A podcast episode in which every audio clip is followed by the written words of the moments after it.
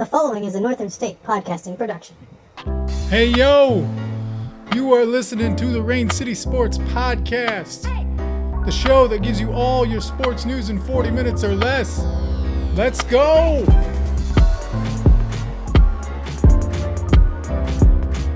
Welcome back to the Rain City Sports Podcast. I am your host, Jared Johnson, and today my special guest host is Matt Vague from the Fairweather Friends Podcast. Super excited to have Matt in. Uh, we got a bunch to talk about, including the Seahawks getting their season going, Mariners kind of wrapping up and making progress, and a few other kind of news and notes from around sports that we wanted to talk about. So uh, I won't I won't hold us up, but let's just jump right in, baby.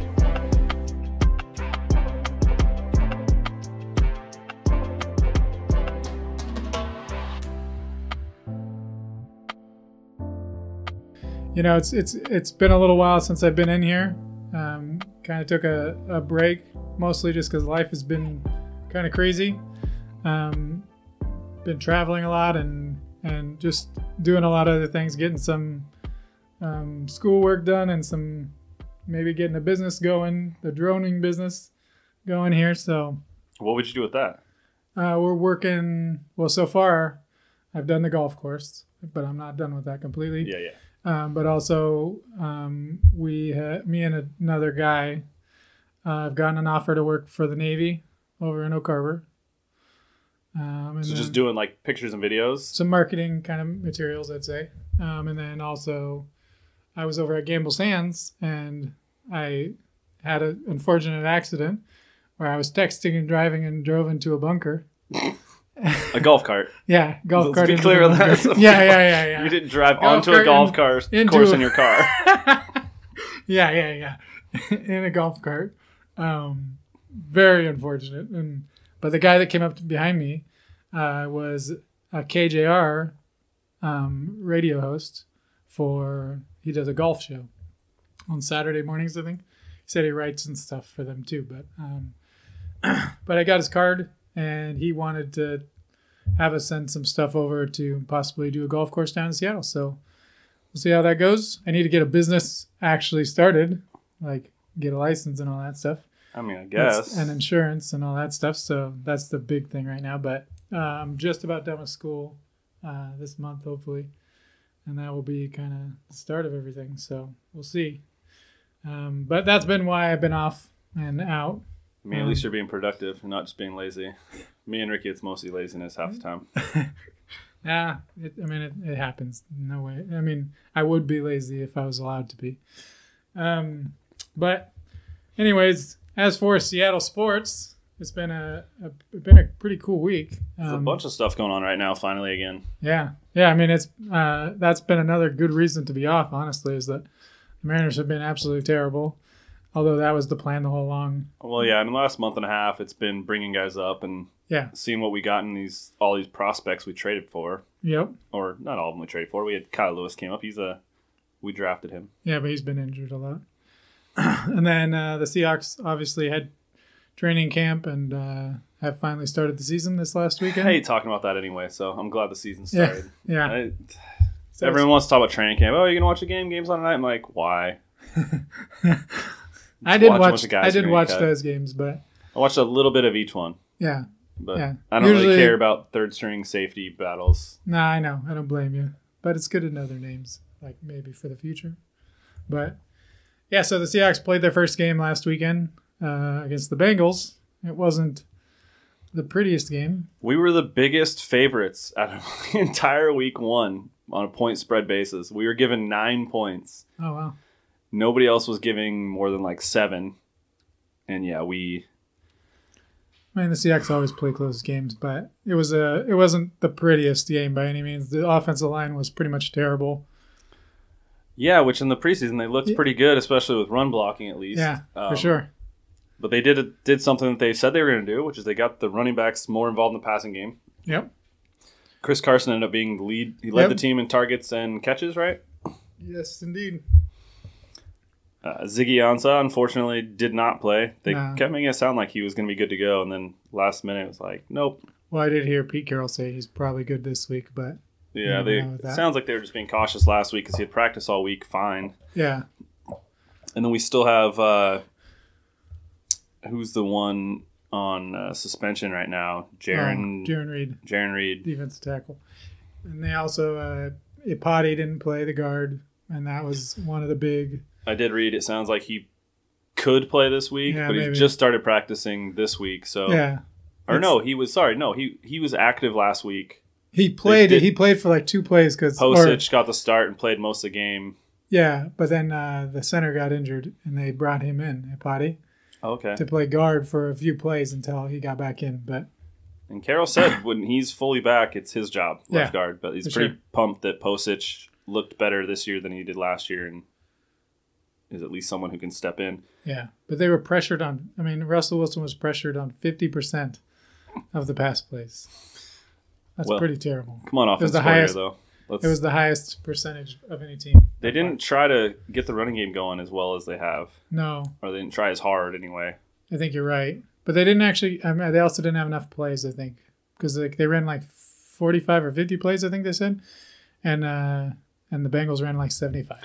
Well, so well, we got Jadeveon Clowney, so we got Yeah. to see him finally. I think people are just now learning he's. I always knew he was never quite up to first overall pick hype. He was good. I didn't realize he's really not a good uh, pass rusher. rusher. Yeah, I've heard that too. He's a, but he is a really good run stopper, which I did not know. I knew he had never been a big sack guy. He's never had double digit sacks, but they did shut down the run. Yeah, And Mixon got hurt, but still. I think uh, I think he could get better too. Like from what I've heard, is like uh, his college coach and his uh, like he played in a a four three for most of his like pre pro career. Um, so he he was used to doing that, and then they moved him obviously to three four in in Houston, and he's excited about only rushing the passer, only have to worrying about rushing the passer, as opposed to being a linebacker and have to do coverage and everything else too. Well, and it'll help a lot having Ziggy and Jarran Reed in there. Yeah, Um, I mean Jarran had Reed JJ had- Watt, but Well, I mean, uh, with, for us, because he did get a sack, right? yeah, he did. He got a sack. I think Yeah, If he stays healthy- maybe even, I think. he should get double digit sacks with Yeah. us, I would think. Yeah. Jarran Reed had double digit sacks last year. And when you have him and Ziggy to worry about, the offensive lines aren't going to be able to focus on Yeah. him. And Quentin Jefferson this week had two sacks, which is ridiculous. Uh, he's defensive tackle or defensive end, maybe. I'm not really sure. I think he's one of. I mean, he's a big guy, so I feel like he should be a defensive tackle, but I think he's a defensive end. Uh, they list him. I got the depth chart up actually. Uh, they list list him as the backup left defensive tackle. Okay. So Yeah. it's the number two. The reason I had the depth chart up was because one of our guys, whose name I do know, Tedric Thompson, may have hurt his stock Yeah, for sure. Mainly on one play right before second half. There's like 18 seconds. Bengals had no timeouts. All we have to do is let Ross catch the ball and tackle him. Yeah. They can't get up and stop the clock. Half over. Said he went for an interception, was like four feet too far, too close to Yeah. the quarterback. It went way over his head. Yeah. Ross got to catch it and walk into the end zone. And so it sounds like Pete Carroll said, is it Delano Hill? Delano, yeah. Delano Hill, Delano Hill. He didn't say that he's going to take snaps from Tedric Thompson, but he did say he deserves a chance. Yeah, for he's sure. earned a shot. So Oh, and, the, and the rookie, uh, what's his name? Safety also. Uh, Jamar, oh Akeem, Akeem, no, that's no, that's a cornerback. Marquise Blair. Yep, yep. He's so he's the one that has he hits pretty hard, and he's more of a kind of Kam Chancellor mini. Well, and Hill is a strong safety, so the Well, I the assumption is if Hill comes in, McDougald will go to free safety. yeah, which I actually would like. I would prefer a veteran guy as our last line of defense. He's going to play it a little safer, yeah, that's true. which Earl Thomas, as much of a ball hawk as he was, he actually played it pretty safe. Yeah, He was just a ball hawk because he was so fast that he made up ground. Um, yeah, we don't need a second year guy going for interceptions when he's the last line of defense. no, for sure. Well, and he said he jumped too early, and But he should have never been going for the interception. you're It's like a sure. Hail Mary. there's no you- reason for it. Yeah, you're right. Yeah, it's like when on a Hail Mary, the guy goes for an interception, and because of that, he makes it to where the other guy can catch it. Yeah. As, as opposed to just batting it at the ground. Yeah, for sure. I think Which- that- who knows? Maybe Thompson would have done that, but it, that would have been the wrong thing too because it wasn't fourth down. Yeah. Well, I, I think that they'll hopefully. I, I I agree. I think that he probably. I mean, everything I hear about him, nobody actually thinks he plays very well, Tedric Thompson, but but Pete Carroll loves him for some reason. he seems more like he should be a cornerback. He's got that build. He seems like he likes to play man to man and play on the ball, like be able to actually try and bat the ball away or intercept Yeah, it. yeah, Whereas a safety, your job is to just make sure the guy goes down, doesn't get past you. yeah. Well, and especially in the Seahawks defense. Um, and the other thing I was going to mention was the John Ross having a huge game against the Seahawks. Like it's like Yeah, the first touchdown, I was kind of like, all right, you're a Washington guy. I don't like the Huskies, but I still like to see their like once you're not Yeah. a Husky anymore. Yeah, I'm exactly. like I hope you know you're a Washington guy. I hope you do good in the NFL. But then we get the second one. I was like, all Yeah. right, too much, John Ross. Yeah. Well, and he ended up having like 150 yards receiving or something. Yeah, target 12 targets, seven catches for yeah, like I said, 100 and something in the two touchdowns. Where last year he only had 20 something catches all year, Yeah. but seven of them were touchdowns. Like he had a like Nice. Tyler Lockett, he had an absurdly high touchdown to catch ratio. Yeah. That's good. Uh, but he A was, lot of people had given up on- last year, wasn't he? He was injured two years ago. Oh, Last okay. year, I think he might have been injured a little bit off and on, but two years ago was when he was coming off the like it was his hip or something. Yeah. Yeah. Yeah. Like it's the reason he didn't run the forty yard dash twice. Yeah. Um, although he beat the record the first time, so he didn't need to. Yeah, I figured it, was. I figured it was. It's pretty funny that he happened to have his best game of his career against the Seahawks, but And I also was a little afraid of him because of his speed.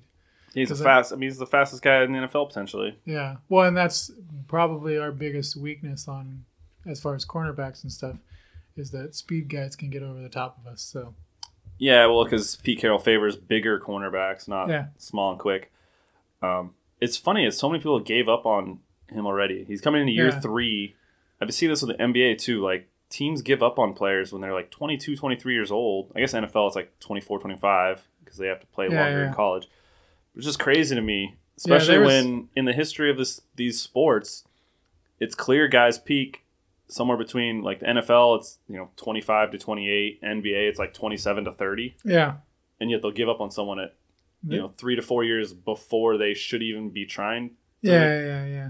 There, there was actually trade rumors of him coming to the Seahawks in the offseason um, for like a fifth or sixth. we do pick. like our Huskies uh, wide receivers. Yeah. How many we had? Yeah, most of them haven't made the team other than uh, um, Kearse. Kearse, yeah. Yeah. But a lot of we've had a lot of them in camp. Yeah. a lot of different. Well, I mean that's probably because we see them the most. Like it's easiest for Pete Carroll and them to see him, but I think there's a. I don't know. We'll see. I guess how how things go for that part of the defense, but that's the weakest part for sure. yeah, uh, the secondary. If we get see- the pass rush a little, like what I said, when those big pass rushers come back, that'll help them. Hopefully, they won't have to defend as long. Yeah. Did you notice that the that the linebackers played like almost the whole game? Even All though, three? Yeah, even though there was uh even if there's three wide receivers. They commented on that a lot. It was a weird move. Like yeah, they were playing a formation. it's also majority playing of the your time that- strength in a way, I guess too. But Because they were only playing one tight end, right? They Yeah. just were playing um, what's his name, who's finally Ertz, healthy isn't it? again. Hurts. No, no, No, no, no. Ertz is on Eagles. Yeah, I don't remember his name because he's always hurt. Yeah, yeah, I Um, know what you're talking about. but he was a good tight end when he's healthy. Yeah, it was weird. They commented on a lot, and we didn't adjust. And but it was kind of a. I was fine with the defense. It was a bend, don't break Yeah, defense. We gave a ton sure. of passing yards, but in the short yardage, we were stopping the run game. So we're like, yeah, they I threw it guess- a lot. yeah, if I'm a defensive coordinator and they're basically one dimensional, what's the point in changing? Like Yeah. you switch it up and all of a sudden they get the run game going and now you have to adjust more. Well, Like, it also shows that we don't have a ton of confidence in our third cornerback, fourth cornerbacks. those they're all kind of things. young. And That's what I was reading today. So there's like we re-signed uh, Jamar Taylor, Yeah, um, who can fight for that nickel corner spot. He's a veteran, kind of. I think he's been around for a little while, five years or so. But the rest of our guys, yeah, like Hill, Marquise Blair, and Amadi, our other safeties, are Yeah. all young. yeah, And like I said, we got Tre Flowers in his second year, Shaquill Griffin's in his third year as our starting corners. Both good tacklers, but yeah, they're not. You can create space against them, yeah, and if the quarterback is on time before they have a chance to make it up with their their length, Yeah. But on our side, wide receivers, interesting day. DK Metcalf, who we didn't know if was going to play, had a great rookie Yeah, game. awesome game. Yeah. Most yards by a Seahawks rookie ever. Yeah. Yeah. Over uh, Steve Largent had like Yeah, see? 78 or something. And Did you notice? Pre? Did you see the post game with him that uh, he was wearing a Steve Largent jersey? The, no, that's, That's awesome. what he did. He said he wanted to uh, to respect and uh, you know show some praise to the guy he passed. Um, it was pretty cool. Um, So he must have known the record coming in. he must have. Yeah, seven targets, four catches. On the other side, Tyler Lockett, only two targets. But yeah, they, made so he the said he was doubled first- all day. Yeah, so I'm hoping now, you know, with DK, which is funny because they still they have him listed here as left wide receiver number four. Behind Jaron Brown, John Ursua, and Malik Turner. Oh wow. Apparently, we have seven Yeah, we have seven. receivers. We do because we. Uh, yeah, you're right. We do. But uh, yeah, hopefully with DK, and then hopefully Dissly's healthy because he's our main receiving tight end. Yeah, Yeah, someone's got to I think that draw uh, attention from Lockett. It's going to take more than just that one game. Not. I mean, I don't think Pittsburgh. No, yeah, I mean, Pittsburgh's not going to. it wasn't a crazy Yeah. game. It wasn't like uh, Hollywood Brown. Yeah, yeah, yeah, yeah. I uh, it was funny because I was I was listening to uh, the radio earlier and and Mike Tomlin was talking about the Seahawks for the next game against Pittsburgh, and he was saying like how much how much uh, he's like oh you know they drafted that Rashaad Penny in the first round, and he uh, he's he's been a real workhorse for them, and then Wow, that Chris Carson yeah the and then he's like the Chris Carson he's he's got some potential like he he you know he looks like he could be a workhorse someday like I'm like Was he watching the the preseason names? when we weren't using Chris Carson because he already was the starter? Yeah, it was pretty interesting. I was like, oh, it shows that they don't really pay attention that much. I do think they need to, especially with having trouble getting Tyler Lockett in space because he's drawing so much attention, is get CJ Prosise involved. Yeah, Play some two back sets with Carson and Prosise and let Prosise come out of the backfield.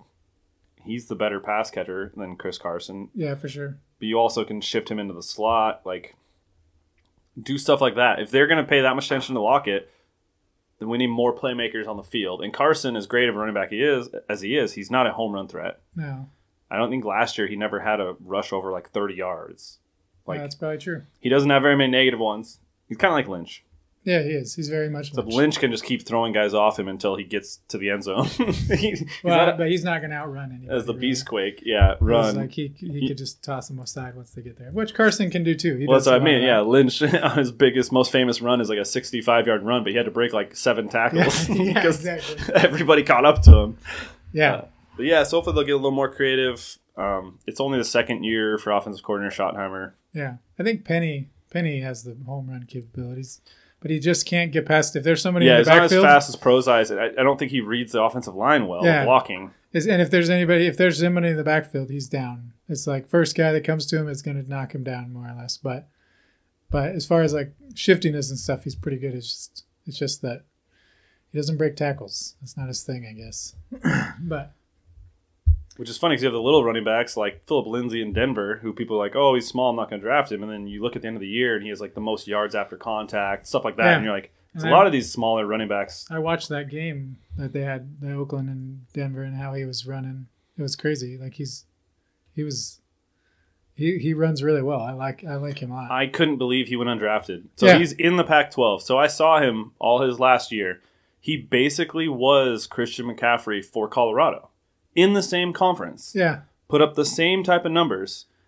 And And instead of being a 10th overall pick or whatever McCaffrey was, he goes undrafted. It's like, wait, what? yeah, I didn't hear until he the first week of in Denver because I wasn't paying attention last yeah. year. I didn't even hear. I mean, I never heard his name, let alone. Yeah, he started going off, and everyone, and then all of a sudden I started, whoa, this undrafted running back. I was like, wait, he was undrafted at Colorado. Like he returned kicks. He was like their one of their leading receivers, their number one running back. Like That Colorado does that, I guess, because Richardson's from Colorado, uh, the wide receiver, Seahawks older. Paul. Richardson? Yeah, and he was the same kind of thing. He did everything. He was. He was he's kind of finally healthy over in Washington. He had an okay day.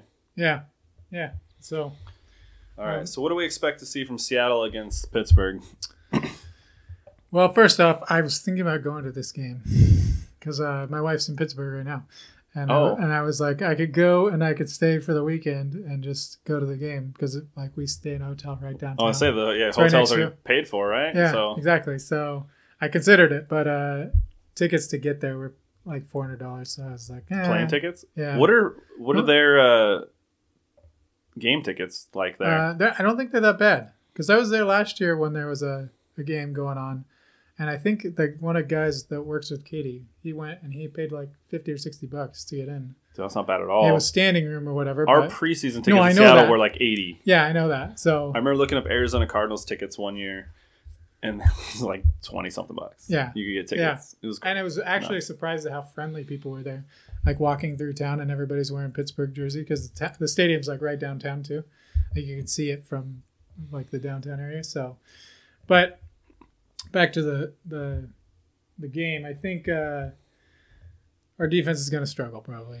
Um, although I mean I know the pa- I know the Patriots absolutely destroyed the Steelers this week.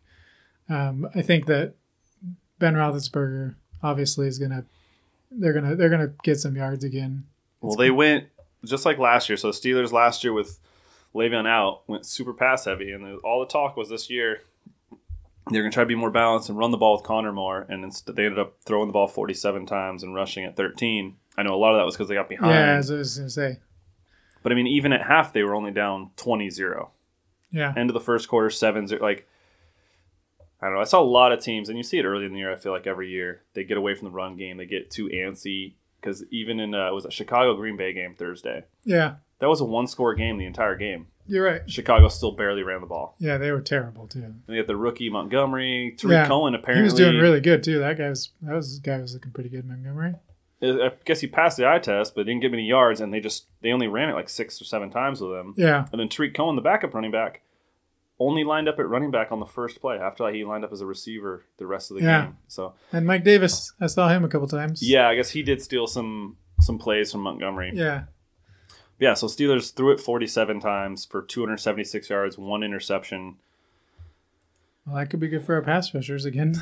I guess. Yeah, when hopefully Ansah yeah, Ansah, Ziggy's there. Um, but that was, I mean, we let Dalton have a career high in yeah. Passing yards That's, I and mean, completions. that's why that's why I'm a little worried. But Roethlisberger's career high is in the 500s. Yeah. So if we let him go for a career high too, we could be in trouble. Like I said, it's a it's a bend don't break defense. When Yeah. they get in close to the red zone and things tighten yeah, up, yeah, you're right. we stop the run. Yeah, Pittsburgh apparently is not even We'll going to try to run it. we'll see um, how that works. But also, our offensive line needs to be better because I think we're going to need to score more than 20 points or 21 points. Let's see. Pittsburgh's defense Can't be very good. total of five tackles for loss, only two quarterback hits. Yeah. So their their pass rush isn't great. Um, one of their biggest additions, was Mark Barron, linebacker. He did get a bunch of tackles, but it doesn't look like they got a lot of pressure on Brady. Uh, Patriots threw the ball 37 times, ran it 29. Good balanced offense against As Pittsburgh. So hopefully we do. can do that. Yep. Now, of course, their main running back, Sony Michel, he didn't do crap. He had less than a yard per carry. 15 carries for 14 yards. Most of their rushing came in the fourth quarter when they were running, trying to run the clock out. Burkhead came in and got 44 yards on eight carries. nice. Well, But we got three good running backs. yeah, we do. Just- we do. Keep giving them the ball. Yeah, I agree. I can, I can, I could see a, you know, scenario of us winning that way for sure. Um, chances are it's going to be close. Uh, Russell Wilson always comes out with some magic if he needs to. Uh, If they open it up, the other thing too with Wilson, I noticed he's been doing this the last couple years because he runs less and less. That read option, he, he almost never keeps it anymore. no, And teams clearly notice that because you'll look and the guy who's supposed to be watching him is selling out on the run, and Wilson's still giving it to the running back, yeah, which kills the running back because we're not blocking that guy. yeah. The whole Sure. design of the play is to let that guy unblocked. Usually late in games, I feel like he holds on to it, but otherwise, you're right. I didn't see them even use the play early, but I wasn't paying. I won't pretend like I was pretending or paying that close of attention to that play, but I definitely noticed at the end of the game when we are trying to run the clock out, we Yeah. were just trying to survive because the Bengals were so close, and we held them to that field goal, and then uh, got the stop. I felt like it just felt like classic Seahawks. Um, we always start slow. Last year we played the Broncos in Week One. They were better than people realized, but we still should have won that game. Yeah. I mean, we lost 27-24. Yeah. Lost to the Bears the next week. They were better than everyone thought for sure. They were a playoff team. I think they won like 11 Yeah. games. And then and then we started kicking into gear cuz then we beat the Cowboys, beat the Cardinals, which wasn't a thing. Barely beat them really. But then we beat the or we lost to the Rams narrowly. It's like we had close games, but then they prepared us. Then we killed the Raiders, beat the Lions. We lost the Chargers and Rams again. Rams, man, total of Yeah, I know. th- two and four Yeah. or two and five. So we lost by a total of seven points in two games. Yeah. I think we're going to be closer to winning the division this year than people think. Yeah, I think you're right. I, mean, I wouldn't be shocked if we won the division, but um, because I kind of, when I've gone through the schedule thinking about it, I would think I was about either 11 and 5, 12 and 4. That was my prediction. That I was think our over under is like eight and a half Yeah, from that was before this game that I was thinking about that way, but but still, I mean, I don't I don't know that that's uh, still off the board by any means. I mean, no, the Seahawks have first a- game, I'm just happy to win. Like I Yeah. said, we always start slow. we have a history. Not only that, we have a history of always playing down to teams. Like when we always play close games. Doesn't we? Very rarely do they blow a team out. You know. So It's funny that I mentioned how the Rams barely got us in two games. So in two games, we only beat the Cardinals by six. Yeah, So just as, as we were narrowly losing to the Rams twice in the year, we also had the Cardinals on our asses. Yeah. twice. well, in division always they always do that. And too, now they've got a, a little bit more dangerous team this year, maybe. yeah. Well, well, they tied right. That's last for last week. Yeah, but they came back from down 18 in the fourth quarter Yeah. to get it to overtime, and Who- I forget who they played. uh, the Lions, Okay, well, you know, it's the Lions. who got the Patricia got criticized like crazy. I guess there was a timeout near the end of the fourth quarter that was really dumb, and then in the in the overtime they clearly were just playing for the tie after because they had gotten. I think they Cardinals kicked the field goal first, and then the Lions kicked one, or the other way around. I don't know, but like once it was. They both had gotten field goals. Yeah. The Lions clearly were playing to just run the clock out and Let's not just tie it, lose. yeah. Well, I mean, it does mess up things like later on in the season. I feel like a lot of times when there's a tie. There was multiple ties la- last year. Yeah, In fact, last year there was a tie week one too. yeah, I remember that. It was the Browns Steelers, I think. Yeah. Well, the Browns this week laid a big egg. I saw. And everybody's Oh, high I was on them. happy to see it. They were. They, everybody's real high on them this year, but uh, The only reason, the only thing I'm not happy about that is people are now comparing Gardner Minshew to Baker Mayfield oh yeah, because they're literally like the same exact size. Baker's got a bigger arm, apparently. But other than that, they're very similar. Their first year at their college teams, like almost identical numbers. The difference is Baker kept playing another year at Oklahoma, or two more years at Oklahoma, where Minshew only had the one year with Leach in the Yeah. off. well, that's a good segue to that. Yeah, because I got to bring it up. uh, Gardner Minshew, Wazoo alum and legend, the Mississippi mustache. He got in the game for Jacksonville because unfortunately Nick Foles broke his collarbone in the first quarter. He's out for the season probably. Well, th- I don't think so. I mean, Yeah, collarbone. they said, but they said it was like one of the. It was a really bad break. did they? Okay, so I So- noticed they put him on the IR designated return. Potentially, like so, they maybe week twelve or eleven is so what. 11 is Clayton the first week he would be eligible. So he, they would definitely not starting before week And 11. they traded for Dobbs, who's like a backup to the backup in Pittsburgh. Yeah, but he has played for Pittsburgh. He's never started Yeah, for them, but he's gotten in and played. Um, but yeah, Minshew came in against the Chiefs. They're already losing. I mean, the Chiefs came in and got like a Yeah. 65 yard touchdown on the first yeah, drive. yeah, yeah. So they're already losing. Minshew set the record for best completion percentage in the first appearance. yeah. Best completion percentage for a chart for a uh, Jacksonville Jaguars quarterback ever. uh, there was another record. Now I can't remember what it was. Was I think it was most completions to start.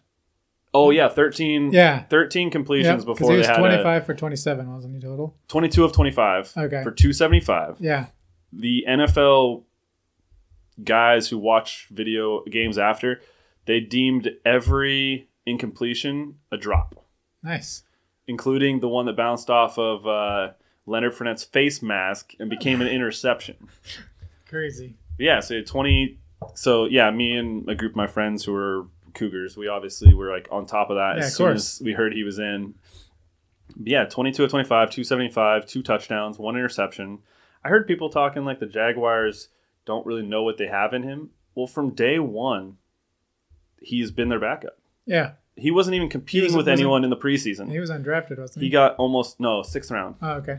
So they're comparing him to Brady because of that. Yeah, yeah, yeah. they're like, yeah, I did what Brady could. Took Brady five games to throw a touchdown apparently. Yeah, and he was actually. They said uh, when it when and it it was also happened, a year and a half into his career, not Yeah. first game. he was the first rookie to throw a pass this year because Kyler Murray and them hadn't played until the afternoon, so it was pretty funny. to see that Yeah, and he so- had the best game. I mean, Kyler yeah, had a great fourth quarter. So for three quarters, Kyler Murray had 70 yards passing and one interception. And then in the fourth quarter, he threw for like 235 crazy. and two touchdowns. That's awesome though. Um, yeah, so keep an eye on that. Hopefully, Dobbs, they don't decide to go to Dobbs. I don't know why you would at this point. But no, I think the Jaguars should be getting more credit because from the very beginning of preseason, there was never any talk of anyone else taking that backup job. Yeah, And he got almost all the snaps in the preseason games. Like they prepared him in case this happened. he said that too. Like he said that like they prepared me as if I was re- going to be in the game. which from was the clear. beginning. And then they didn't.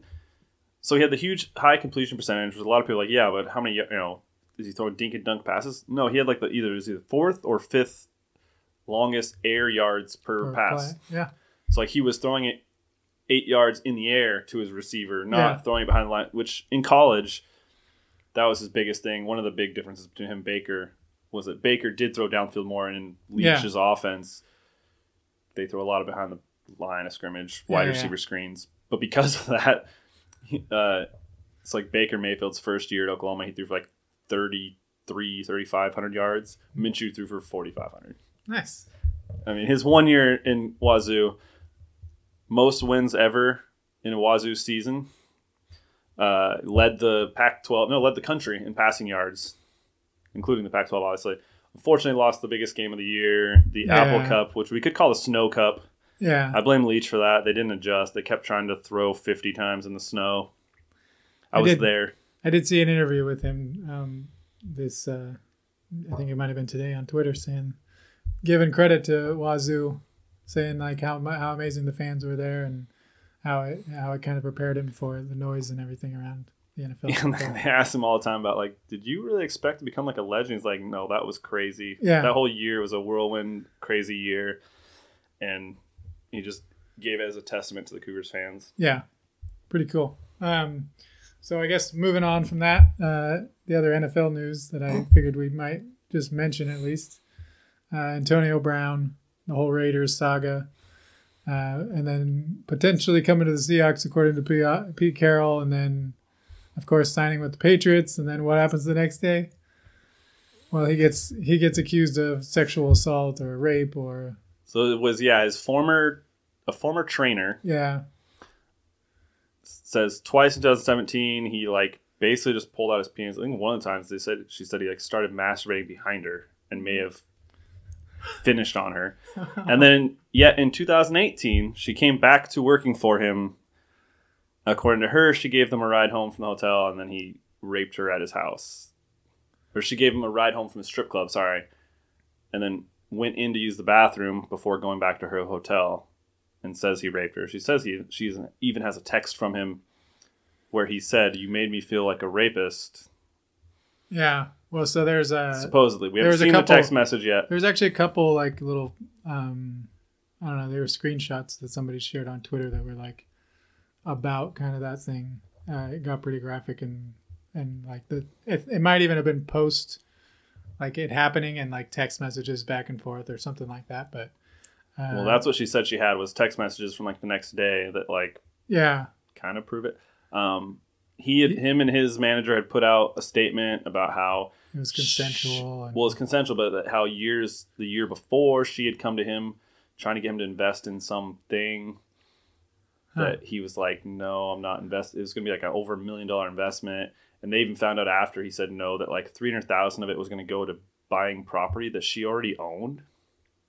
I don't know if they have any proof of this, weird but they basically have built up a thing of like she's been coming after him, trying to get money from him for a while. for a while. Then she convinced him to be his trainer, which I don't haven't heard anything about how she was qualified or No, how no, she right. convinced him or anything. Um, but she became his trainer and traveled with him, and then all these things happened, and yeah, Yeah. Well, uh, I'm pretty sure the Patriots are having a little bit of um, remorse on on signing him at this point, but Belichick is answering no questions. When I've seen, uh, I've seen in their in his contract, it actually says like if there if he does anything whatsoever that like even um, you know makes people think badly of the Patriots, they can release him for no guarantee. Um, But they already gave him a signing bonus of nine million. I don't think so. Yeah, Did they? yeah, and then the rest of his salary is basically like they said, like you said, week to week. Yeah, So he basically earns the rest of his salary on a game to game base game basis, and if Yeah. they cut him, I don't know. they I- can just cut him. They also added a, a second year yeah, option for twenty million that somehow helps them with cap space. I think it just spreads Probably just the it out. signing bonus over two years or something. Yeah, that's what usually But no, but yeah, he got the signing bonus this time. With the Raiders, it was a million dollar signing bonus split over coming to enough practices and yeah, workouts and each year, do. which he missed the first half of this year. Then he got the guarantees of his entire contract voided when he got suspended. Yeah. and so he basically earned no money from the Raiders. Yeah, exactly. It's crazy. I thought it was funny when the Patriots signed him, and all of a sudden people were like, "Oh, this AB drama is finally over," and I was like, "What are you Yeah, drugs? Like, why would it be over?" yeah. It's gonna it's gonna be interesting. He, I mean, it's a yeah. I mean, He was at practice today, Yeah, he's innocent, I guess, until proven guilty or whatever. But but he could go on the yeah, the NFL Commissioner right? exempt yeah. list. Yeah, yeah, which would mean he would get paid, but he won't be able to play until they make a decision on with what has happened. I I don't know if they'll do that because it doesn't really set a good. Um, to Well- say that just because somebody's And it's a weird thing because right now it's a civil case, yeah but if enough evidence cause, comes forward and you know they'll investigate whether and like the state of. Florida will Yeah. investigate whether to make it a criminal case that they want to go after. But it sounds like she did seventy five thousand, which is the minimum for it to go to federal court, and then she can actually adjust the amount later. So like they ex- fully expect her to eventually be suing him for over a million Huh. for this. Like it just I just find it weird when she's not looking for she doesn't want him to get punishment punished. She just wants money from him Yeah, that is weird. as his punishment for what he supposedly did to her. Yeah, So it's always weird when that happens, and you don't want to not believe the- someone. I think the only reason that should, the only way you should do that is if, a, you don't have enough evidence to prosecute, or b, the the prosecutors and stuff won't cooperate and you know do what they need to do. But So I was flipping through Twitter, seeing if there was any other Antonio Brown news that came up in the last you know bit since he was at practice, and instead I found this picture, which I wish you could all see. I'm showing Jared right now. It's Minshew oh my god, in like a red suit with a shiny silver undershirt that's only buttoned up to his belly button, so you can see his hairy chest and his gold chain. holy smokes! He's got aviators. Now he left he's letting a little stubble grow. He's he's gotta shave it down so it's just the mustache. But he's got the little small little triangle underneath. I've been loving this man. The Ringer has been all over it. Um, that's the website by you know Bill Simmons runs Yeah. that HBO is the main investor in, and they've had a big article I shared with my friends and people. I don't know how after last year this guy was fifth in Heisman Trophy voting, Yeah, and yet people still didn't know who he was. This is the curse of West Coast. yeah, you're right. It is. is. They don't play well, and they don't play till late at night and all that stuff. So a lot of times. So their last game was at two in the afternoon, but it was against a crap team. They're forty point favorites. yeah, I saw that. They finally this week play somebody. Um, I'm blanking on who it is, but since we're talking college football, we Uh. have to mention the Huskies. Yeah, it was ugly. The Huskies who lost to Cal for the second year in a row, Yeah, and they were a them and Oregon were supposed to be the two Pac-12 teams that could potentially make the playoff. Oh, I guess think Utah is another one. Like there was like three Pac-12 teams that, based on their schedule and how good they could be, could make it. And Oregon blew a game against Auburn, and the Huskies, after granted like a Uh, three-hour yeah, like- weather delay because Yeah. of lightning storm. Of course, Cal had to deal with that too. yeah, of course. Uh, so let's say the Cougars play Houston finally, which is not good. Houston got they're the ones who got Houston. whooped up by Oklahoma week that. one, right? Yeah, Okay, so I listened to to the Pacific Takes podcast, Johnny Wardell and Jack Nice. Fulman. Um, yeah, I've never heard anyone mention the Cougars as a potential to win the NFC North. I mean, NFC the uh, Yeah. Pac-12 North, Yeah, yeah.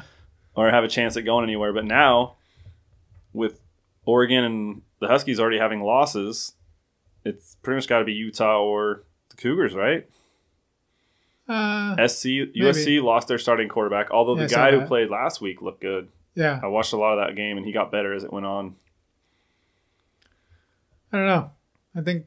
Well, I mean, I guess the time will tell. But uh, Neither of us pays enough attention to. I don't think you're right. I don't think I paid enough attention to really know, but, but well, I mean, I, I know that I've been listening and they've been talking about um, just the the way that the Huskies played and that they can play a lot better than what they did, obviously. And uh, and and their A lot of is people- good again. a lot of people have said that they should have canceled the game at that point when the after the big long storm. Because that was late. Because Yeah. that game was supposed to be like five thirty, right? Yeah. And they must not have They started until at least eight. and they didn't start till ten thirty. Like it wasn't when ten thirty got back Was it ten thirty when they started playing? again. Yeah, and so Oh no, there was a seven thirty game. There's Yeah. was because it was U- I think USC and uh, Stanford was the five thirty game. gotcha. Yeah, because they because they didn't get done till one thirty or something like that. So it was like crazy. Yeah, I went to bed. Like everybody I- was gone basically. I Probably. l- looked it up in the morning and saw them. Yeah, one- same with me. What twenty one twenty or whatever? I was like, Yeah. holy cow! Uh, Yeah. So Houston was the team that Jalen Hurts rocked in Week One. yeah. They actually scored though, 'cause it was like forty nine to twenty seven. So it wasn't like they Nice. got complete shutout. So Yeah. first first Cougars test. They got their uh, Christian McCaffrey Jr. in this Max Borghi. So he's got 17 carries in two weeks for 162 yards, three touchdowns. Most of that came in the first week. And then he's uh, one of their receiving guys, too. No, maybe not. I guess he only has three catches, 17 yards, and a touchdown, though. But he's a guy they move around a lot. Cool. Uh, That's about all I got in college football. yeah. Same As with far me. as I can I mean, I I, Clemson's good, I hear. I try to pay attention to it more, but uh, it still hasn't gotten there yet. Um, And then we got no other Washington schools. It's not like basketball. We can't really throw Gonzaga in the mix. yeah, no, that's true. Uh, yeah. Yeah, it's, I mean, it's it'd be nice here as as the Pac-12 starts heating up. I've been paying so. I really didn't pay attention to college football like at all, and then when I became a Cougar, I slowly paid attention more and more to the Cougars. And now, because of that, the last couple of years of them being good, I'm paying more attention to other Pac-12 teams as like competition. Yeah. So like now I'm actually paying attention to the scores for like the other Pac-12 teams a little more. So it'd be fun here as the conference play really kicks off. Yeah. I tend to root, just root for the whole state of Washington. So any any football. It's so fun to be anti-Huskies though, because Well, most of this side true. of the state. You're right. That's true. The funny thing is, more Cougars live on the west side of the state than Huskies, as far as actual people who went to those colleges. Like if you drive around Seattle, you'll see Cougar plates everywhere if you Yeah. pay attention. Yet this side of the state, all root for the Huskies. Yeah. It's just it's this weird dichotomy where the people who go to the UW usually move away Yeah. out of Seattle for jobs and things, and the Cougars move over to Seattle because they're tired of living in the freaking fields. Yeah. But the people who live in these areas, like if you go to Central Washington and you go to a random bar when there's football on, it's Cougs fans. yeah. That makes And then over here it's Huskies. So it's fun to be anti-Huskies. My mom gets all pissed off. Your grandpa always root for the Huskies. Yeah, I just root for the whoever's better. Well, so she says like I I root for the Cougars when they're not playing the Huskies. I'm like, well, that's Not your even- choice. it's not even that. It's just whoever is better and has a better chance of getting on the national stage. Well, last year that would have been the Cougars. They had the Yeah. better record. If they had beat the Huskies in the Apple Cup, they would have played in the Rose Bowl. Yeah. I mean, it was basically either or. Whoever won that game was going to play in the Rose Bowl. The Cougars would have put up a better fight, though. Yeah. okay, well, uh, should we transition to the Mariners then? Yeah. Uh, so the Mariners have been pretty. Um, I haven't watched a ton of games in the last little while. Mostly, So they're doing what everyone said the Yeah. Seahawks were doing last year. yeah. They are in a full rebuild. Well, and I knew that. I mean, I've said that since the beginning, even when they were winning all those games at the beginning of the season. I said, "There's they're they're not their goal is to rebuild using this year," and so they've made a bunch of trades. They went from like the worst farm system to like top ten, I think. Is yeah, yeah. is. We're ranked somewhere. I think I've heard seven, eight, nine. Yeah, Um, so- up there. Didn't so we've had a bunch of young guys come up. Shed Long has come up. Uh, J.P. Crawford came up early in the year. He's been injured a little bit lately, but he's played. Everybody's been pretty impressed with him. Yeah, Kyle Lewis just came up, hit a home run last night in his first game. Uh, Mallex Smith, even though he missed time, went down to the minors for a while. He is leading the major leagues in stolen bases. Huh. Last I heard, I he was at didn't even know that. 40. He was the first to 40. I don't know if uh, he's gotten any since then. Yeah, Uh, we've had Yusei Yusei Kikuchi. yeah, he's been. He's pitched pretty good over. Yeah, Yeah, but overall, first Yeah, year, yeah, yeah. For the first, I think he was pretty good at first, and then he had a little bit of a rough stretch, and then he came back and been doing okay. Uh, King Felix has been disappointing. Yeah, it's a, I mean, everyone knew it's gonna be his last year, and he got hurt and had to rehab. And then he's come back. He's Well, I, I've he's bad. been meaning to try and go see one of his last games just to see him, but Yeah, it's. I mean, from what I've been hearing, is like it's likely this could be his last game in baseball. Like these could be his last games. Like teams won't sign him because he's been so bad. yeah, it sounds Um, like his best option is gonna be a minor league deal with Yeah, an invite to camp, so that he can try to, so Hmm. he'll at least be able to be in camp for a major league team. And yeah. try. Well, and even they said like Shannon Drayer was saying like uh she's like a Mariners, you know, beat writer or whatever. She said that uh he's been trying harder since he came back than he ever than he's tried in years, which That's is good. It's good, but it's also shows how little. I mean, like The biggest criticism on him has been that he's not been very because he was so good Yeah. so early. He's not been very coachable. He's not tried to adapt as he got older and, and like his fastball got slower. yeah, he hasn't Yeah. learned new pitches or yeah. how to use or anything like that. Yeah, he just always relied on his stuff, and so uh, you know, Well, I think it- hopefully the guy who's going to slowly replace him as the Mariners ace is Justus Sheffield. yeah, They brought him back, so he was up early in the year. Like he pitched only in that one game though. I think he only. yeah he pitched in that game where we tried doing the thing where you bring in a relief pitcher for the first inning. Oh yeah, we do that lots though. Do we do it a lot now? We've been doing it a bit. Oh, I haven't noticed lately. Yeah, we did been- it early in the year. Kikuchi came in. Well, because Kikuchi, they don't. Yeah, they They're trying to breathe. Or Yep, they were trying to let him get used to the five days because in Japan it's six days. yeah, Japan it's six days, and they play a shorter season. So what they were doing was on his fifth start, every fourth or fifth start, he Yeah. was just pitching the first inning, so he could prepare like a normal game. Yeah. Go through the same routine, and then they pull him out. And Justus came in the first time, and then they end up sending him back down. Well, he's for the year up to uh, 22. Where'd it go? 22 innings pitched for the year, 22.1 Yeah. with four starts and then the one non-start. He's given up 11 earned runs, Yeah, he just came back up not long ago. given up three home runs, 12 walks, but 22 strikeouts is usually a good sign. Yeah. ERA 4.43, so not crazy bad or anything. Um, No, I think he's gonna. I think he's gonna be okay. It's just a, a little bit of a learning thing. Like he had been sent down to AAA, and was terrible there, and then they sent him down to Double A. that's right. Yeah, I heard of Uh, that. So he, went from giving up a bunch of home runs. I also have heard that the AAA doesn't is not really good for pitchers because, um, because of the the bat and ball that they use or whatever is more juiced. Yeah, he was saying the ball because he gave up a ton of home runs when he went there. Yeah. He was like, "What is going on?" Like Yeah. nowhere I've ever pitched, even when I was in the majors, wasn't doing that. And yeah, I've heard some things about. So The they the they, they said most most uh, high profile players would get sent down to Double A for that reason. So, uh, but yeah, then then they had that other pitcher that just came up. Uh, what the heck is his name right now? They just brought him up. Is it Tommy Milone? No, Is he a relief pitcher? no, he's a starter. But uh, Oh, the only ones listed on the depth chart right now are Marco Gonzalez, who I just looked at his because he's been our best pitcher. Guy's Yeah. most wins ever in a year, 14, and he's still over 4 ERA. I'm like, holy crap. Uh, this Tommy Milone I've never heard of. he's an he's an older guy. He used to play for the uh, Oakland. He's got a 4.9 ERA. yeah, he hasn't been good. Yeah, our pitching's really what's killed us. Our offense has been up and down. When they're good, they're great. Yeah, Uh, Omar Narvaez and Tommy Tom Murphy oh yeah, as those a combo, awesome. they have basically killed every other catcher if you think of them as one catcher Yeah, because they have split mostly. But then we also have Austin Nola listed as catcher. He's a young guy. We got to figure out what's going to happen with him. Are we going to move him then to like first base? Justin Dunn. That's who I was thinking.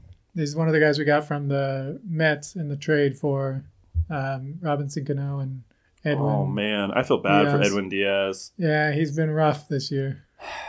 and it, it's got to be a lot of it the culture, the pitching coach. I mean, you don't Yeah. go from sixty-two saves or whatever last year to Closers are, are He's fickle blown so many anyways, saves. but like I feel like uh, closers can change a lot from year to year. So in a way, I kind of wanted them to trade him because of that, because I knew his his value was never going to be higher.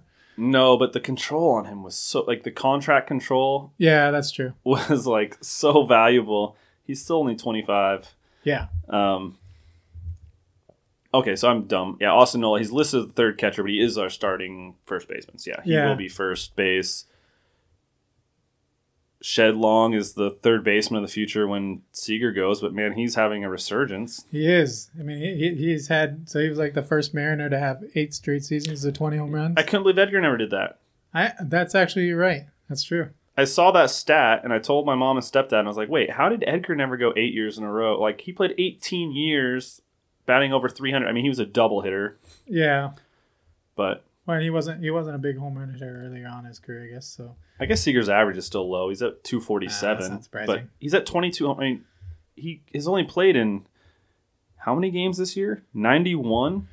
He's got 328 at bats, but he's at 22 home runs, which is he hasn't been hitting, you know, 30 home runs a year for a few years now. yeah. So he definitely would have gotten there this year if he played all year the way he's going. His last, in fact, he's only hit 30 home runs once. That was 2016. He's already matched the home runs he had last year in 91 games as opposed to 155. So I guess he's doing what you got to do as an old man in baseball. Just start hitting home runs. yeah. Screw the average. Oh, Well- by the way, if you were listening to this because you thought it would be 45 minutes or less, sorry. No, it's not happening. It's okay. It's, We're it's at the 55 minute mark, oh, 50 minute mark. It's the comeback. The comeback's going to be a little longer. Um, the other player I wanted to talk about at the minor leaguer is Jarred Kakel, or Kakelnick. Clinic? Kelenic, that's his name. Yeah, I He's thought he would be coming up. I thought. Oh no, he's only 19. He's pretty young. oh, he's the one who jumped from uh, from single A to triple A, right? so Uh, they already had him on like an escalated. They're on it. He's on an escalated schedule, but I think he's only in Double A right now. Um, but he's been lighting the world on fire and playing really good. Um, let's see. So 11 home runs, 29 RBIs, seven stolen bases, 309 batting average. That's just in double A, right? That's that's it. That was in so it says in single A, and then double A, or and then A plus, which I assume is just a high, slightly higher level. Not really sure on that one, uh, but he had six home runs, twenty two RBIs, batted two ninety, then moved up to double A, and he batted let's see, two fifty three, which is not as good, um, but let's see, six home runs, 17 RBIs. So he's been pretty consistent. Three teams, or you know, three different uh, levels in all the same year, which is pretty crazy. Um, and everybody, have, like you think, has moved into like, you know, top 25 or top 10 or something in baseball, you know, prospects. Damn. Um, so he looks like he could be a star, especially for what we traded. I mean, I know that, like you said, Edwin Diaz is pretty good, but Robinson Cano has been absolutely terrible, as has Diaz, but he has at least the potential of getting it back, you know. Um, and the Mets in general are are not as good. they, started making a little bit of a run Yeah, there, they have. and then it just Yeah. went, it crapped out. Um, Yeah. Yep, that's true. Um, but yeah, I think the the the Mariners. I think they're on the right path. That's that's kind of the goal. Was the goal of this season for me is just to get on the right path. Let's start moving forward, getting you know No, start I- the way back up. Yeah, I ended up being a Mariners apologist before the season started because everybody was just like criticizing him for trading away all these guys. Um, and I was like, but what could we have done? So we didn't make the playoffs last year. We had won a statistically almost impossible amount of one and two run games. We had a closer have the second best season ever, just to be able to get that many wins. He Yeah. had he he he saved sixty something games of our eighty something wins. Yeah, is it, how are we going to improve on that with our current roster? Like, what could we bring in? So, I mean, if we got two new ace pitchers, but we didn't want Sure. to spend money. that was going to cost them, yeah, Yeah, a couple hundred million dollars. Yeah. Instead we got rid of a ton of money by trading away Cano. So yeah, there was, and in fact, I wish, I don't wish, I wished at the time that Dipoto did this four years ago, Yeah, me too. and then he instead he signed Cruz, which I don't regret at all. Cruz was super fun to watch. I'm glad Yeah. he was a Mariner for three or four years, whatever it was. In fact, he's the only one who has left us. Normally, as Mariners fans, we watch guys come get worse than they were and then leave and get better. He's the only one who got better with us and is continuing that now. He's Yeah. batting 302 with 35 home Yeah, runs beastly. and 92 RBIs for the Twins, Yeah, who are actually really good too. who are leading their division by five games. So they're going to be in the playoffs. That's going to be my only reason to watch the playoffs this year Yeah, is to root for Nelson Cruz.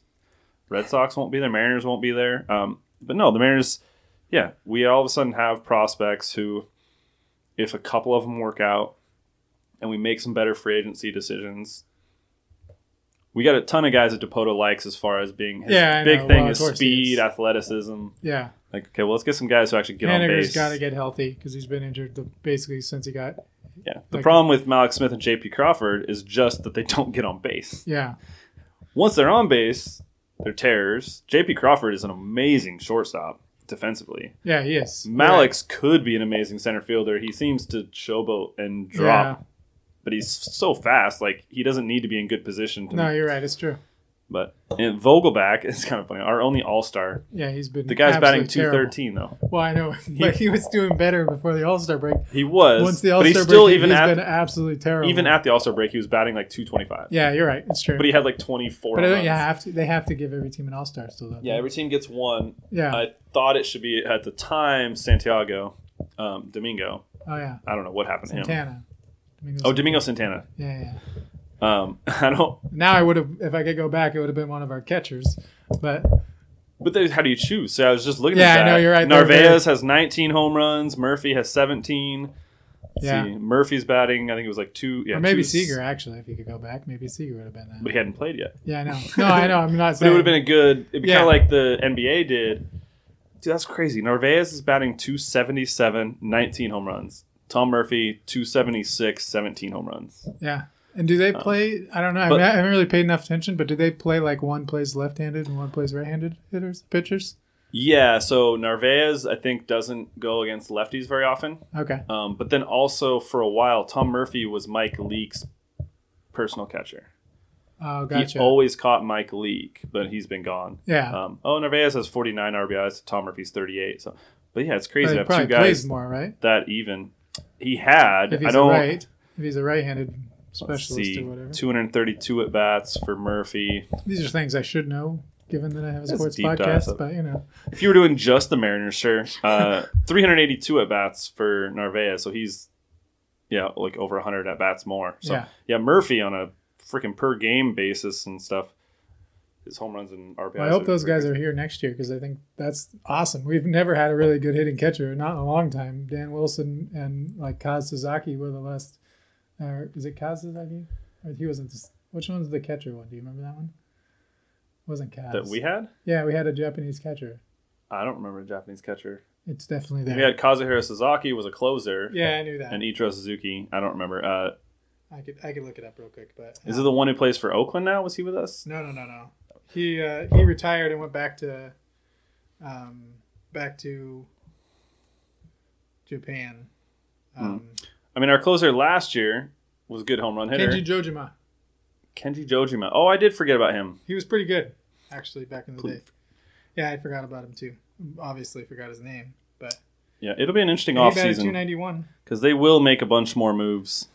Yeah, I think you're right. They're, I mean, I mean, their GM is that's what he's famous for, making moves, making tons. Yeah, he tons made a trade while in a hospital bed. Yeah. Like, So yeah, I think we'll I think we'll be okay, but it's just going to be a little bit of a process, and we got to be a little patient. I haven't been to a game this year, but uh, I went to three or four. oh really? Nice. So I We went, went to Edgar, right? went opening game. Yeah, I went the Sunday of Edgar weekend for my birthday. Um, I think I just went to one, one other game with like Darren and Ricky and them. Nice. Wait, did we go to the game with Colin? Was that this year? No, that'd be last year because that was before Hook's wedding and everything. So that was last year.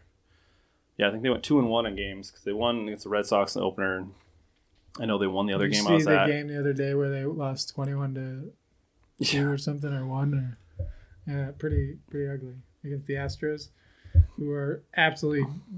Oakland scored 21 recently too against the Yankees. Oh, It was wow. against the Yankees, I think. No, I don't think it was against the Yankees. Somebody else came back from down like eight runs to the Yankees and beat them. Huh. But they're in the playoffs; they don't care. Yeah, yeah. I think the Astros probably have it this year, but uh, For the World Series, yeah, take them over the Yankees. They yeah, I would. So Their pitching staff is Twins and. Yankees both have a 173 plus 173 runs. Astros, it's 241. Yeah. 70 more They're, I mean, that they've I, outscored I've, their opponents by. I've heard that they're one of the best teams in the in the last ten years. Mariners have a negative 133. Guess what? There is four teams in the American League with worse than that. Yeah, no, I know they're they're on pace to actually have a like a tenth or eleventh draft pick. Just not super cool. Yeah, because we got see, we have a better record than the Tigers, the Royals, the Orioles, and the Toronto Blue Jays. Yeah, And that's just in the American League. yeah. In the National League, we have a better record than the Marlins. Oh, that's it. Oh, okay. Wow, the National League is very balanced. The Braves have the most. No, the Char- Dodgers have the most wins with 90, and the lowest is 51.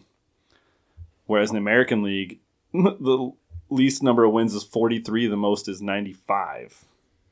It's a pretty big spread. Yeah. Okay, so uh, sorry, I need to take a step back because I forgot to ask you. What was your prediction on the season for the Seahawks? Did you have a prediction? Like for wins, Yeah. I never did make one. I never did a pre-season preview thing.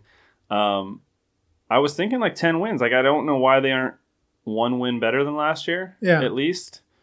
And I don't think the Rams will I mean, be they lost Baldwin, as good. but We lost Baldwin, but we improved in our defense.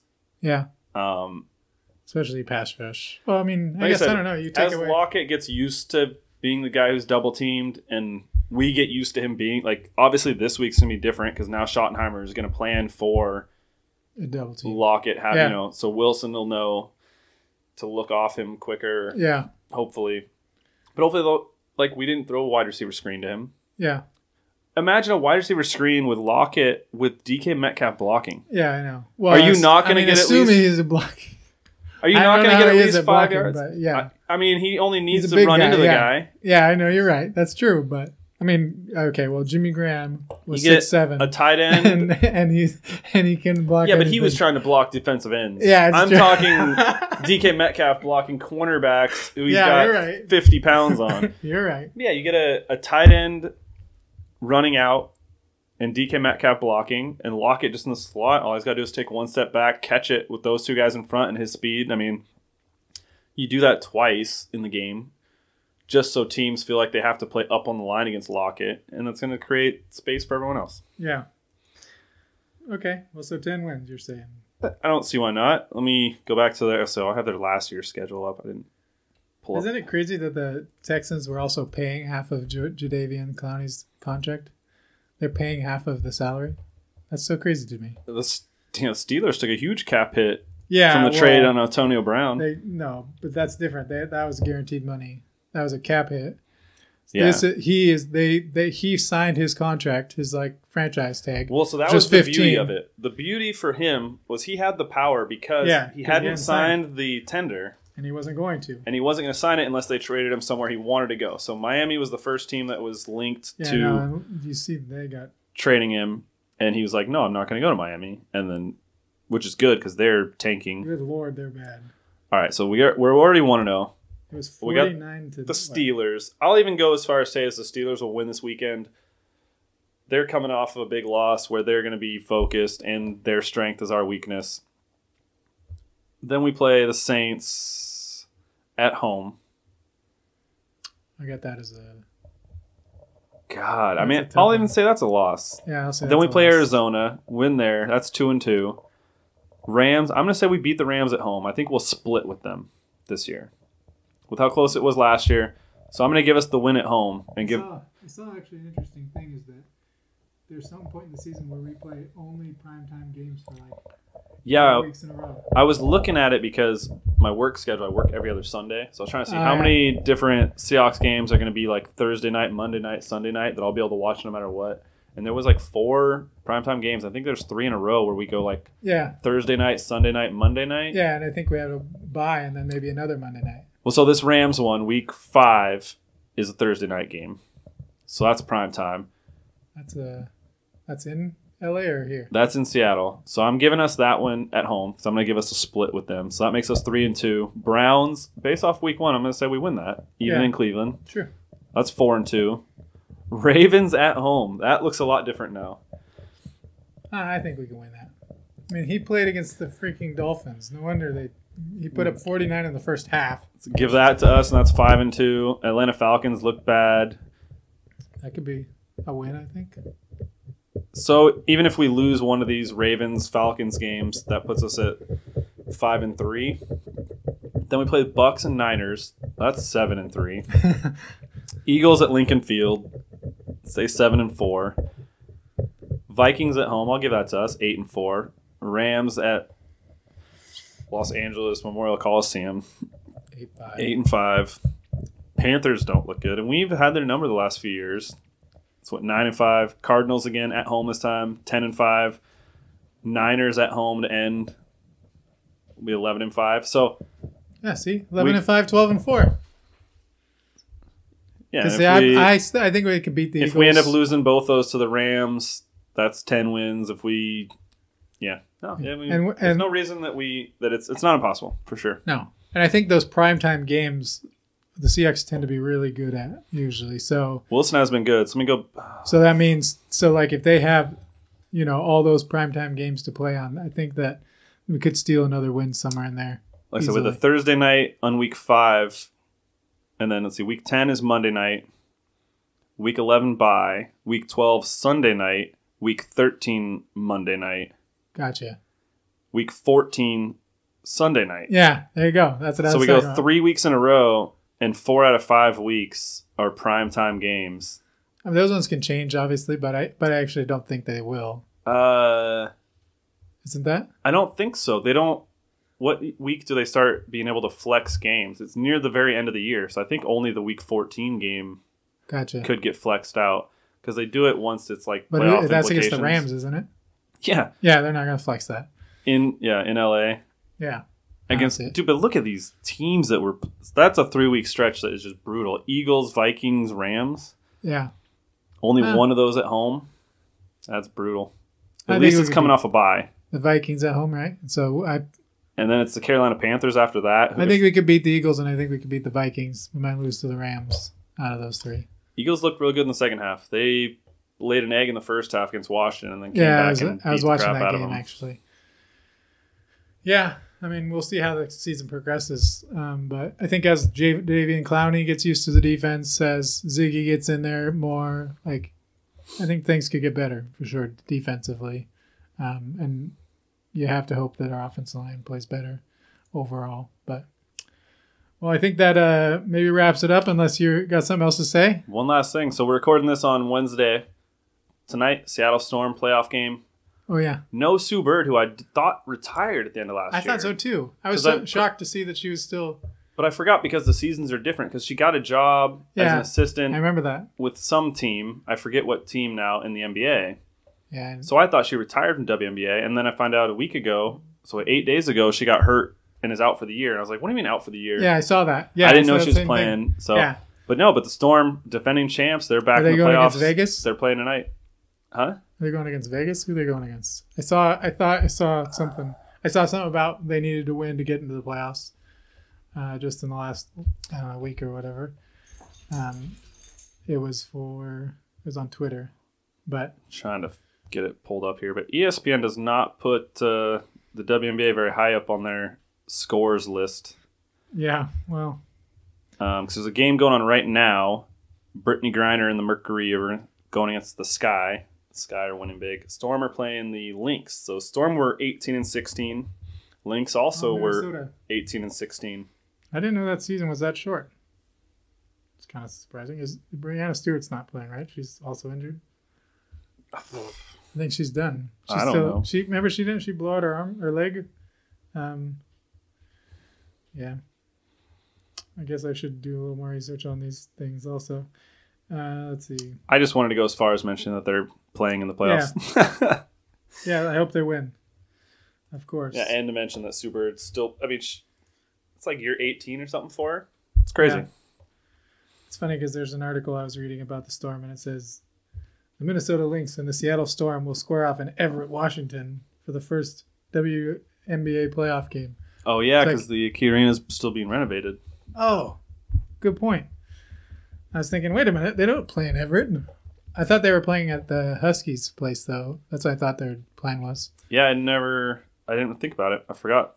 They're supposed to release that hockey team name also at the beginning of next year, hopefully. So Yeah, how do we get an XFL team name before our hockey team? because the X, well, I mean, it's all dependent on the owners, but but the, I don't know if I like the XFL team name, but The, logo looks dumb, yeah, it does. It looks it's too gimmicky. And it looked. There was a college team that has like a logo that looks almost exactly the same, but actually a little less cartoony. Oh, really? Yeah, I don't know, but uh, Yeah, the renovation and for Key Arena isn't estimated to get done till 2021, yeah, I knew that. It means when the when the team comes in, when basically when the and now projected to exceed 900 million. Jeez, at least it's not taxpayer money. Yeah, for sure. Some California rich group. It's Jerry Bruckheimer, the guy who he's like he producer of movies, Beverly Hills Cop and uh, Well, Pirates his, of the Caribbean. his group. Yeah, I know, but he's like the head of it or whatever. So, anyways, okay. Anything else you got to you have to say? No, it feels like probably missing something, but Yeah, yeah. I had everything. That's everything I had. Any other plans for podcasting in the future for your for Fairweather friends? Uh, hopefully, we're back at it here in about a week and a half, two weeks. Um, yeah, if you want to be on, let us know. We've been real lazy about getting guests, but if you want to be on, let us know, and we'll try to find a time. I work seven out of fourteen days. Ricky usually works ten, you know, normal five day week schedule. Yeah. But we're always down to do them late at night if you guys are. If anyone else is. Cool.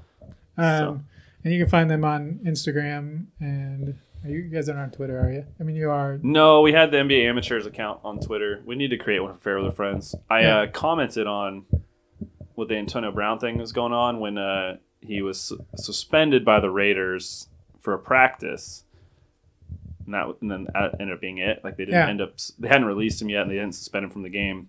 And I commented on somebody's tweet about it because they were like, "Oh, so apparently the precedent has been set that if you yell at your GM and do this and that, it's just one practice suspension." Yeah.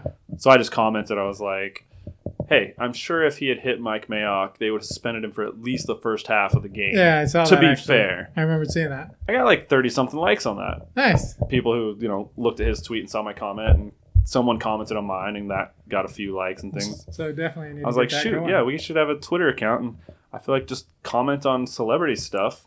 Yeah. If enough people like our comments and start following us, that is the way to go. I well, guess. because you otherwise there's no like you post stuff on Twitter, no one sees it unless they Yeah, follow you. It's true. Unless you comment on Or someone's if you hashtag things, always too. But hashtag. I don't know. I mean, on Instagram, it worked us for us a little bit. Yeah. Um, like we get likes and things, but we don't typically get a lot of followers from it. no, you're right. Like we have like 350 followers. It doesn't help that Oh, we you have way more than never post Oh, anything. crazy. Well, because we added a whole bunch of podcast accounts. So okay. most of our followers That's are our, our other Instagram is. podcasts who want people to do like Yeah. it's just a community of people marketing to each other when Yeah. really we're trying to market to everybody else. Yeah, But Yeah. yeah, no. So we got to get a Twitter account and start commenting on people's sports stuff. yeah, and then also go follow Northern State Podcasting on Instagram. I feel like um, what we should do, we should, because me and Ricky, we can't not talk sports. We need Yeah. to just designate like one day a week to a sports podcast, for sure, I can agree with that. and then have hopefully a guest on for like another day of the week. I can agree with that for sure because I, um, yeah, I, I, I, I mean, I know you guys like to talk sports, so we, I mean, we might as well do it together. So we'll see where that takes us. Um, but for today, I think we're done. Uh, appreciate you being here, Matt, and uh, we'll catch you guys next time. Bye bye.